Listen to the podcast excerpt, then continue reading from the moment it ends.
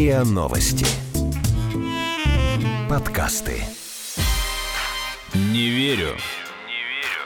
Mm-mm. Подкаст для тех, кто не любит, когда его обманывают. Не верю.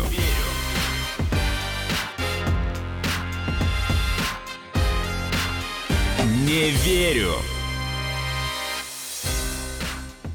Всем привет! Это подкаст о фейках «Не верю», а мы его ведущие Наташа Шашина, Игорь Кривицкий, Кавабанга и Артём Буфтяк. Здравствуйте. Артём. Что? Вы еще не видите, как он сидит, кривляется. Мы говорим о искусстве. А, поэтому в шарфике. Напомню, что в нашем подкасте мы разбираем фейковые новости и выясняем вообще, зачем люди запускают и распространяют фейки.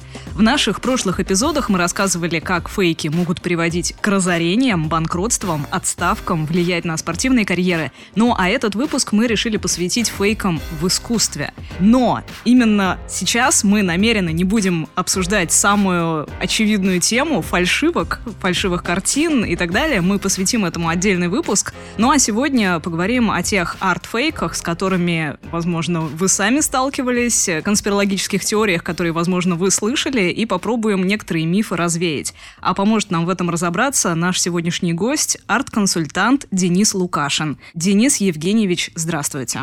Здравствуйте. Вы меня, наверное, немножко извините, но я хочу начать все-таки с конспирологической теории, потому что совсем недавно была такая новость, что в Третьяковке протекла крыша. И... Обама просверлил. И, как ни странно, я от людей э, слышала множество предположений и таких вот э, теорий, что, а, наверное, они специально запустили эту новость для того, чтобы люди к ним больше приходили. И, кстати говоря, когда в прошлом году была вот эта знаменитая кража картины Куинджи, тоже из Третьяковки, тогда, я напомню, была достаточно странная действительно кража, просто мужчина на глазах у всех зашел в зал, снял спокойно картину и... ушел. Вы что, не понимаете, это перформанс. И тогда в сети шутили, что это, наверное, тоже фейковая кража. Это специально музей сделал для того, чтобы привлечь посетителей, поскольку действительно после этого люди выстроились в очереди. Ну, правда, и до этого, по-моему, очереди стояли. И все же, вот как думаете, а почему рождаются подобные немного странные конспирологические теории? Может быть, здесь есть какая-то реальная подоплека? Ну, реальной подоплёки в этом, конечно, нет, несмотря на то, что Третьяковская галерея сейчас одна из самых сильных пиар-служб, и они очень интересно, четко работают, и это, на самом деле, некоторые вещи, такие как, например, там очереди на Серова частично срежиссированы, ну, то есть специально там запущены... Фейковые посетители? Нет, не фейковые посетители, там придерживаются билеты, бьется чуть расписание с запуском, чуть задерживается вход, ну, как бы такие вещи. Я просто понимаю, что это все равно было. У меня есть знакомые пиарщики из Третьяковки, я с ними пытался эту тему обсудить, они говорят, что ничего такого не было, но мило улыбаются. Вот. Такое, конечно, могло быть. Но с кражей, естественно, нет, это не срежиссированные вещи, потому что, грубо говоря, за это директор Третьяковской галереи очень спокойно может оставить свое место рабочее. То есть это, на самом деле, проблема для музея, но в частном, например, секторе такое очень часто встречается. Например, один из гениальных арт-технологов современности, ну, на самом деле он и политтехнолог, вот, известный, я думаю, что вам тоже, Марат Гельман, он очень часто пользовался такими приемами, ну, я имею в виду не кражами, но, да, кстати, да, то есть у него были кражи в галерее, которые, ну, по слухам инсценировал он сам, вот, он делал какие-то замечательные вещи, когда еще вот тут только развалился Союз и стали отделяться республики, на российском рынке было мало качественных художников. Ну, и как бы ими уже занимались арт-дилеры. И он, я не знаю, от скуки или еще от чего-то, поехал на Украину и попросил найти ему там десять или пятнадцать имен хороших качественных художников. И их собрал, привез в Москву и сказал, вот это там украинский топ. В итоге половина российских дилеров поехали искать этих художников на Украину. На Украине все... возбудились, потому что у них появился топ художников, вот, которого до этого не было. И когда все это произошло, оказалось, что Гельман практически скупил все эти коллекции, и на всем этом хайпе у него появилась коллекция топовых украинских художников, Который... которых до этого не было. Вот. Которых он может потом задорого перепродать. То есть он приехал на Украину, сам нашел там авторов, о которых особенно-то никто не слышал, привез их в Москву, сказал, что это украинский топ. Перед этим он все эти картины скупил, и когда все, думая о том, что это на самом деле крутые художники, о которых уже все знают, а вот в Москве не слышали, они ринулись на Украину скупать, а картин-то нет, он их все уже приобрел себе в коллекцию. Монополист. Да, гениально. Сам создал, условно говоря, прогрессивных популярных художников. Звучит как маркетинговая стратегия Apple. Да. А бывает ли, что в музее висит подлинная картина, а кто-то запускает фейк о том, что это подделка? Такое тоже бывает, но это бывает чаще не с музеями, потому что в музеях в основном старые коллекции, и очень часто в музее уже существуют внутренние комиссии, которые состоят из искусствоведов, и которые постоянно, так или иначе, исследуют работы, которые у них находятся. Такие комиссии собираются постоянно, очень много музейных вещей находится под вопросом, потому что очень многие авторы имели свои школы или своих там последователей, которые некоторые были настолько талантливые, что писали работы практически неотличимы от авторов. Где-то в двухтысячных годах у нас появилась целая проблема с тем, что Советский Союз развалился, Россия стала более-менее интегрирована с Западом, и наши галеристы стали ездить на Запад, смотреть западные аукционы, и увидели несколько ушлых ребят, заметили, что очень многие работы похожи на наших классиков. Ну, потому что Шишкин учился в Дюссельдорфской школе. Дюссельдорфская школа огромная. Вот. Он писал пейзажи, вся школа писала пейзажи. Полоса практически одна. Ну, то есть Западная Европа и Россия, лес, поля, озера, сучки, елочки. И они посмотрели, что там куча Шишкиных на аукционе. Ну, там под разными датскими, немецкими именами. Они, недолго думая, скупили тех, которые были наиболее похожи, привезли в Россию, стерли подпись, написали Шишкин.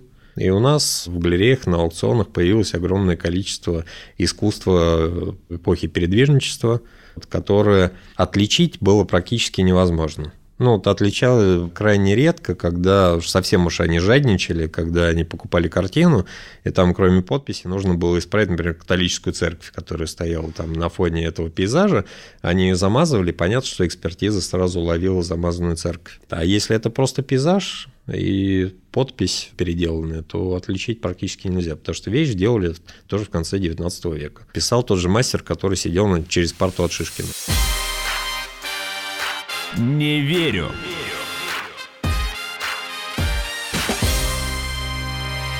Один громкий фейк на арт-рынке, совсем недавний. Периодически вот мы читаем какие-то новости о покупке, продаже предметов искусства. Как, например, этим летом было то, что Абрамович купил картину «Крик» Мунка. Однако оказалось, что это неправда. На самом деле, единственный из нескольких вариантов «Крика», находящийся в частных руках, был продан восемь лет назад и, скорее всего, другому покупателю. Но вот этот конкретный фейк запустил анонимный телеграм-канал Sotheby's Life, и, скорее всего, это было сделано, чтобы набрать подписчиков. Но возможно ли, что такие слухи запускают, ну, например, чтобы повлиять на цену картины? Были ли такие случаи? То есть как в спорте, когда появляется новость о том, что того или иного футболиста собирается купить какой-то клуб, его стоимость сразу растет. Иногда бывает такой фейк специально запускают, если клуб не хочет его продавать, либо наоборот какой-то другой хочет его перекупить. Ты пытаешься прорекламировать наш предыдущий выпуск? Конечно, конечно. Такие вещи возможны, да. То есть спланированные подъемы на какие-то определенные вещи, они часто происходят, и такое бывает. Есть, ну, как бы планомерная раскрутка художника, ну, она не связана, например, там с какими-то слухами этими. Например, если вы занимаетесь каким-то определенным современным художником, если его размещаете на все рынки, на все аукционы, делаете какие-то презентации, приглашаете кучу народу на них, ставите на аукционы, через знакомых выкупаете же за какие-то определенные деньги. Таким образом, да, это, в принципе, есть такие технологии, вещи начинают расти в цене. Просто какая-то разовая акция, такая на хайпе, она не может поднять сильно стоимость работы, потому что рынок и профессионалы рынка, они отслеживают цикличность, ну и смотрят, если это какой-то единый вброс, то есть единая продажа, вот они смотрят обычно, с чем она связана. У нас, например, в Москве очень модно дарить картины всяким нашим там олигархам-небожителям. И в какой-то один момент, например, Есть там художник Рубодов, допустим, да, который пишет у нас всякие восточные мотивы. Вот если у кого-то из олигархов, который собирает Рубо там завтра день рождения, то цены на Рубо могут взлететь там в полтора раза. То есть все начинают искать, потому что все понимают, что ему ищут подарок, вот, и все равно купят. Но это абсолютно не значит, что после прошествия этого дня рождения цены на Рубо остаются на том уровне, на котором они были куплены в этот момент. То есть цену это никак не поднимет. Я вспомнила историю, которую читала про одну художницу, которая смогла подарить свою картину Орнелле Мути. Ну, то есть, как, это было какое-то мероприятие, она просто подошла, там, ей вручила свою картину. Возможно, что Орнелла Мути там ее просто выкинула в мусорное ведро или там, не знаю, просто куда-то отложила. Ну, типа сам факт, да? Да, но художница потом начала это преподносить, как вот моя картина висит в коллекции Орнеллы Мути. Вот, э... Кто такая Орнелла Мути? Укрощение строптивого. Да, очень известная актриса, красивая. Mm-hmm. Составляла, да. То, то есть получается, что иногда художники как бы сами такие делают немножко фейки о себе, чтобы продвинуть свое творчество. Ну, это гениально. Ну и плюс, если у тебя известная личность не примет эту картину, ты потом можешь давать ходить интервью. Я писал для него картину шесть лет, а он меня... отверг. Но шесть лет назад вам было девять. Ну, талантливый ребенок, боже. Для оценщика вот эти вот все истории там, с выставками, то, что эта работа находится у известного человека, она ничего не стоит. Оценщики в основном смотрят только на продажи. То есть они берут аукционы, смотрят, на аукционах эта вещь присутствует, продавалась, за сколько она продавалась, как много было продаж, смотрят динамику продаж.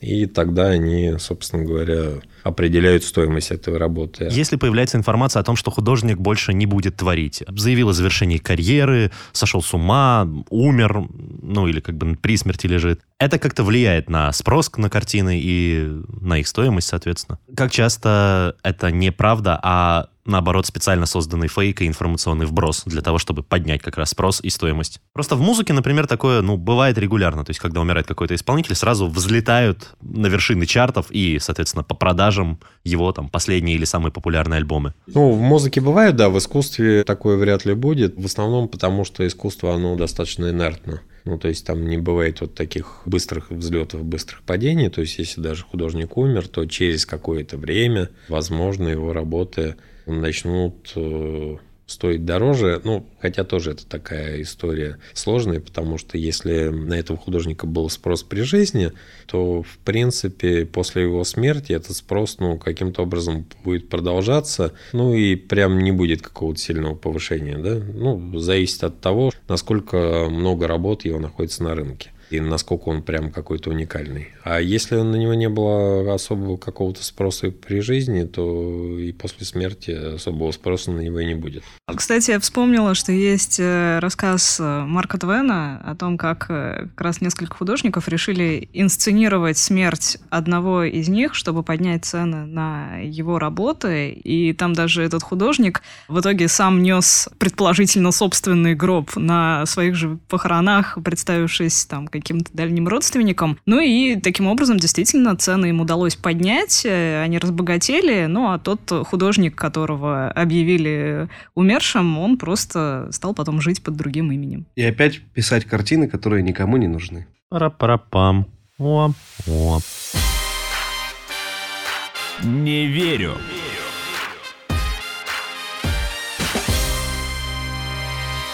Мне вот все-таки интересно по поводу того, как влияет легенда о безумии художника на э, цену его картин, потому что вот, ну... Безумие? Да. Нет, это Спарта! С тем же Ван Гогом все-таки, все-таки известно, что самый дорогой его период – это вот именно уже поздние годы, то есть перед смертью. Вот этот миф, получается, о нем, он складывается сразу из нескольких компонентов. То есть это и безумие, и трагический ранний уход из жизни, и вот это все тоже позволяет арт-дилерам повышать цены на его работы. Влияет ли вот эта вот легенда о безумии на стоимость картин? Искусство – это штука очень такая, это вкусовщина, это штука такая очень индивидуальная, и это визуальное восприятие, да, то есть будь он безумным, не безумным, если он рисует в какой-то период то, что наиболее качественно, наиболее нравится – этому будут отдавать больше предпочтения. Да, это вне зависимости от того, был он безумным или нет. Там у Саврасова фактически нет дорогих периодов, хотя у него есть период, когда уже ну, там совсем он был плохой в возрасте, его называют пьяным периодом, когда у него там чуть-чуть поехавшие эти церкви, чуть поехавшие геометрия у домов в картинах. На самом деле, если эта вещь написана очень хорошо и качественно, то она будет стоить столько же, сколько и вещь до этого периода. Но легенда о безумии художника позволяет другим людям на этом зарабатывать. Вот, то есть, например, с тем же ухом Ван Гога, ну, есть же много версий о том, как он там его себе отрезал. То ли в момент обострения заболевания, то ли там это сделал Поль Гоген, то ли просто Ван Гог решил побриться. Поль Гоген ну, почему? Потому за что брались за проститутку. Да. Брались. Да, они брались. Вот, то ли, то ли там Тайсона просто вкусил. Ван Гог решил Тайсона побриться, но вот что-то там пошло не так, дрожали руки. Ну вот, например, несколько лет назад вышла книга тоже прям вот про ухо, где говорилось, что Ван Гог на самом деле это ухо отдал женщине, которая работала служанкой в голландском борделе. Но мне кажется, это все тоже настолько домыслы, которые позволяют просто другим людям зарабатывать вот на этом мифе о Ван Гоге. Вот это даже подарок. Вот раньше мужчины были, а? Да, рук у сердца, пф, держи в ухо, да. Вообще даже слышал миф о том, что кто-то потом выставлял на продажу это ухо и говорил, что типа вот это ухо Ван Гога, то самое. Но ведь часто вообще в образовании мифа играет роль и самовнушение. Вот, например, все знают, что есть эффект Моны Лизы, то, что Джаконда все время там следит за зрителем, в какой бы части зала он ни находился. В честь этого портрета даже назвали эффект, что вот, когда если человек, которого фотографируют, смотрит прямо в камеру, то у того, кто на это... Душу забирают этого человека. То у того, кто на этот снимок смотрит, возникнет иллюзия, будто эти глаза на фотографии смотрят прямо на него, даже если снимок под любым углом повернуть. Но не так давно исследователи провели эксперимент, чтобы проверить, действительно ли у Моны Лизы есть эффект Моны Лизы, и оказалось, что этого эффекта-то нет. Ой, эффект. Это... Есть эффект Монолюбы какой-нибудь такой. Монолюб. Ну, к примеру. А люди просто считают, что этот эффект действительно существует, потому что они об этом слышали и начинают это как будто бы видеть. Ну, я, кстати, хочу это опровергнуть просто на фоне личного опыта. То есть, ну, конкретно про Мону Лизу. Да, я знаю про такой эффект, но вот конкретно с ней это не работает. У меня, по крайней мере. Ну, о чем а и эффект речь. Эффект стереолизы. Еще же, кстати, бывают мифы о том, что там какая-нибудь картина проклята. Хорошо, а как... может повлиять на стоимость картины история про то, что она проклята. Может быть, вы сталкивались с опровержениями или, например, с подтверждениями таких историй на специфических каналах, таких там «Первый», «Мистический», вот эта вся история, где целые фильмы документальные снимают, либо в подтверждение того, что эта серия картин была проклята и забирает жизни всех коллекционеров, либо наоборот, где там полтора часа ученые действительно рассказывают о том, что мы проводили исследования, и нет, эта картина не проклята. Вот это все может повлиять на стоимость картины, либо, допустим, на стоимость всего творчества автора?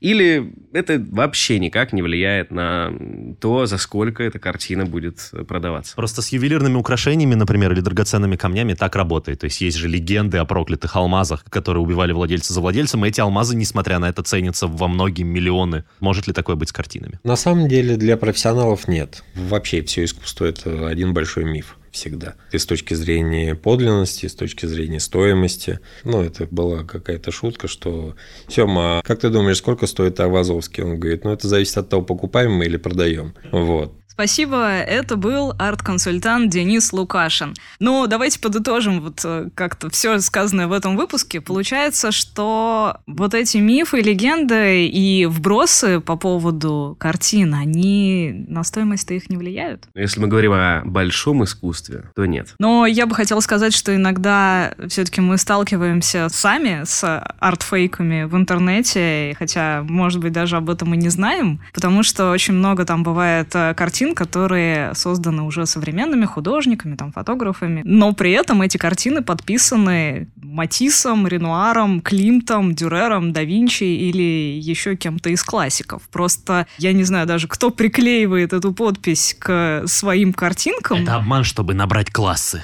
Скорее всего, да. Но, но, допустим, есть такая достаточно распространенная в интернете картинка якобы Матисса, где кошка и аквариум с красными рыбками. Но на самом деле этого Матисс не писал. Он писал отдельно аквариум, отдельно там комнату похожую, вот, которая цветов он тоже писал, но, тем не менее, вот именно эту картину, как бы даже если посмотреть, в принципе, по цветам, там, по манере, ну, нет, это не Матисс. Мне кажется, это история про, как, типа, цитата Эриха и Марии Ремарков «Безумно можно быть первым». Вот как бы в таком ключе. Человек выкладывает нарисованное в пейнте шедевр и говорит, что это, между прочим, классик девятнадцатого века, и все такие...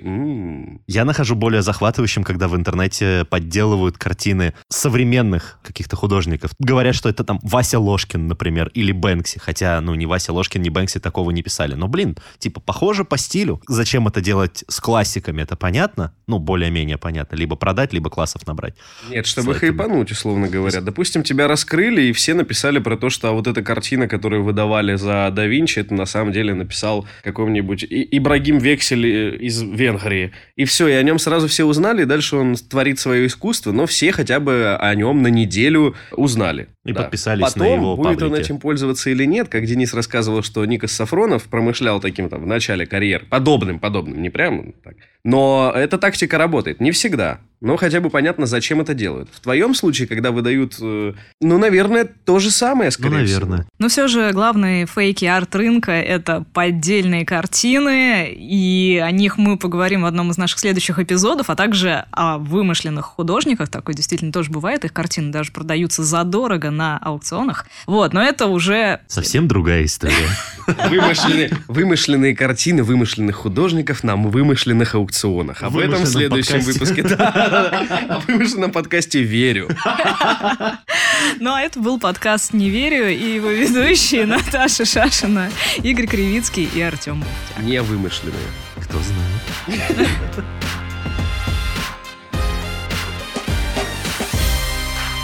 Не верю.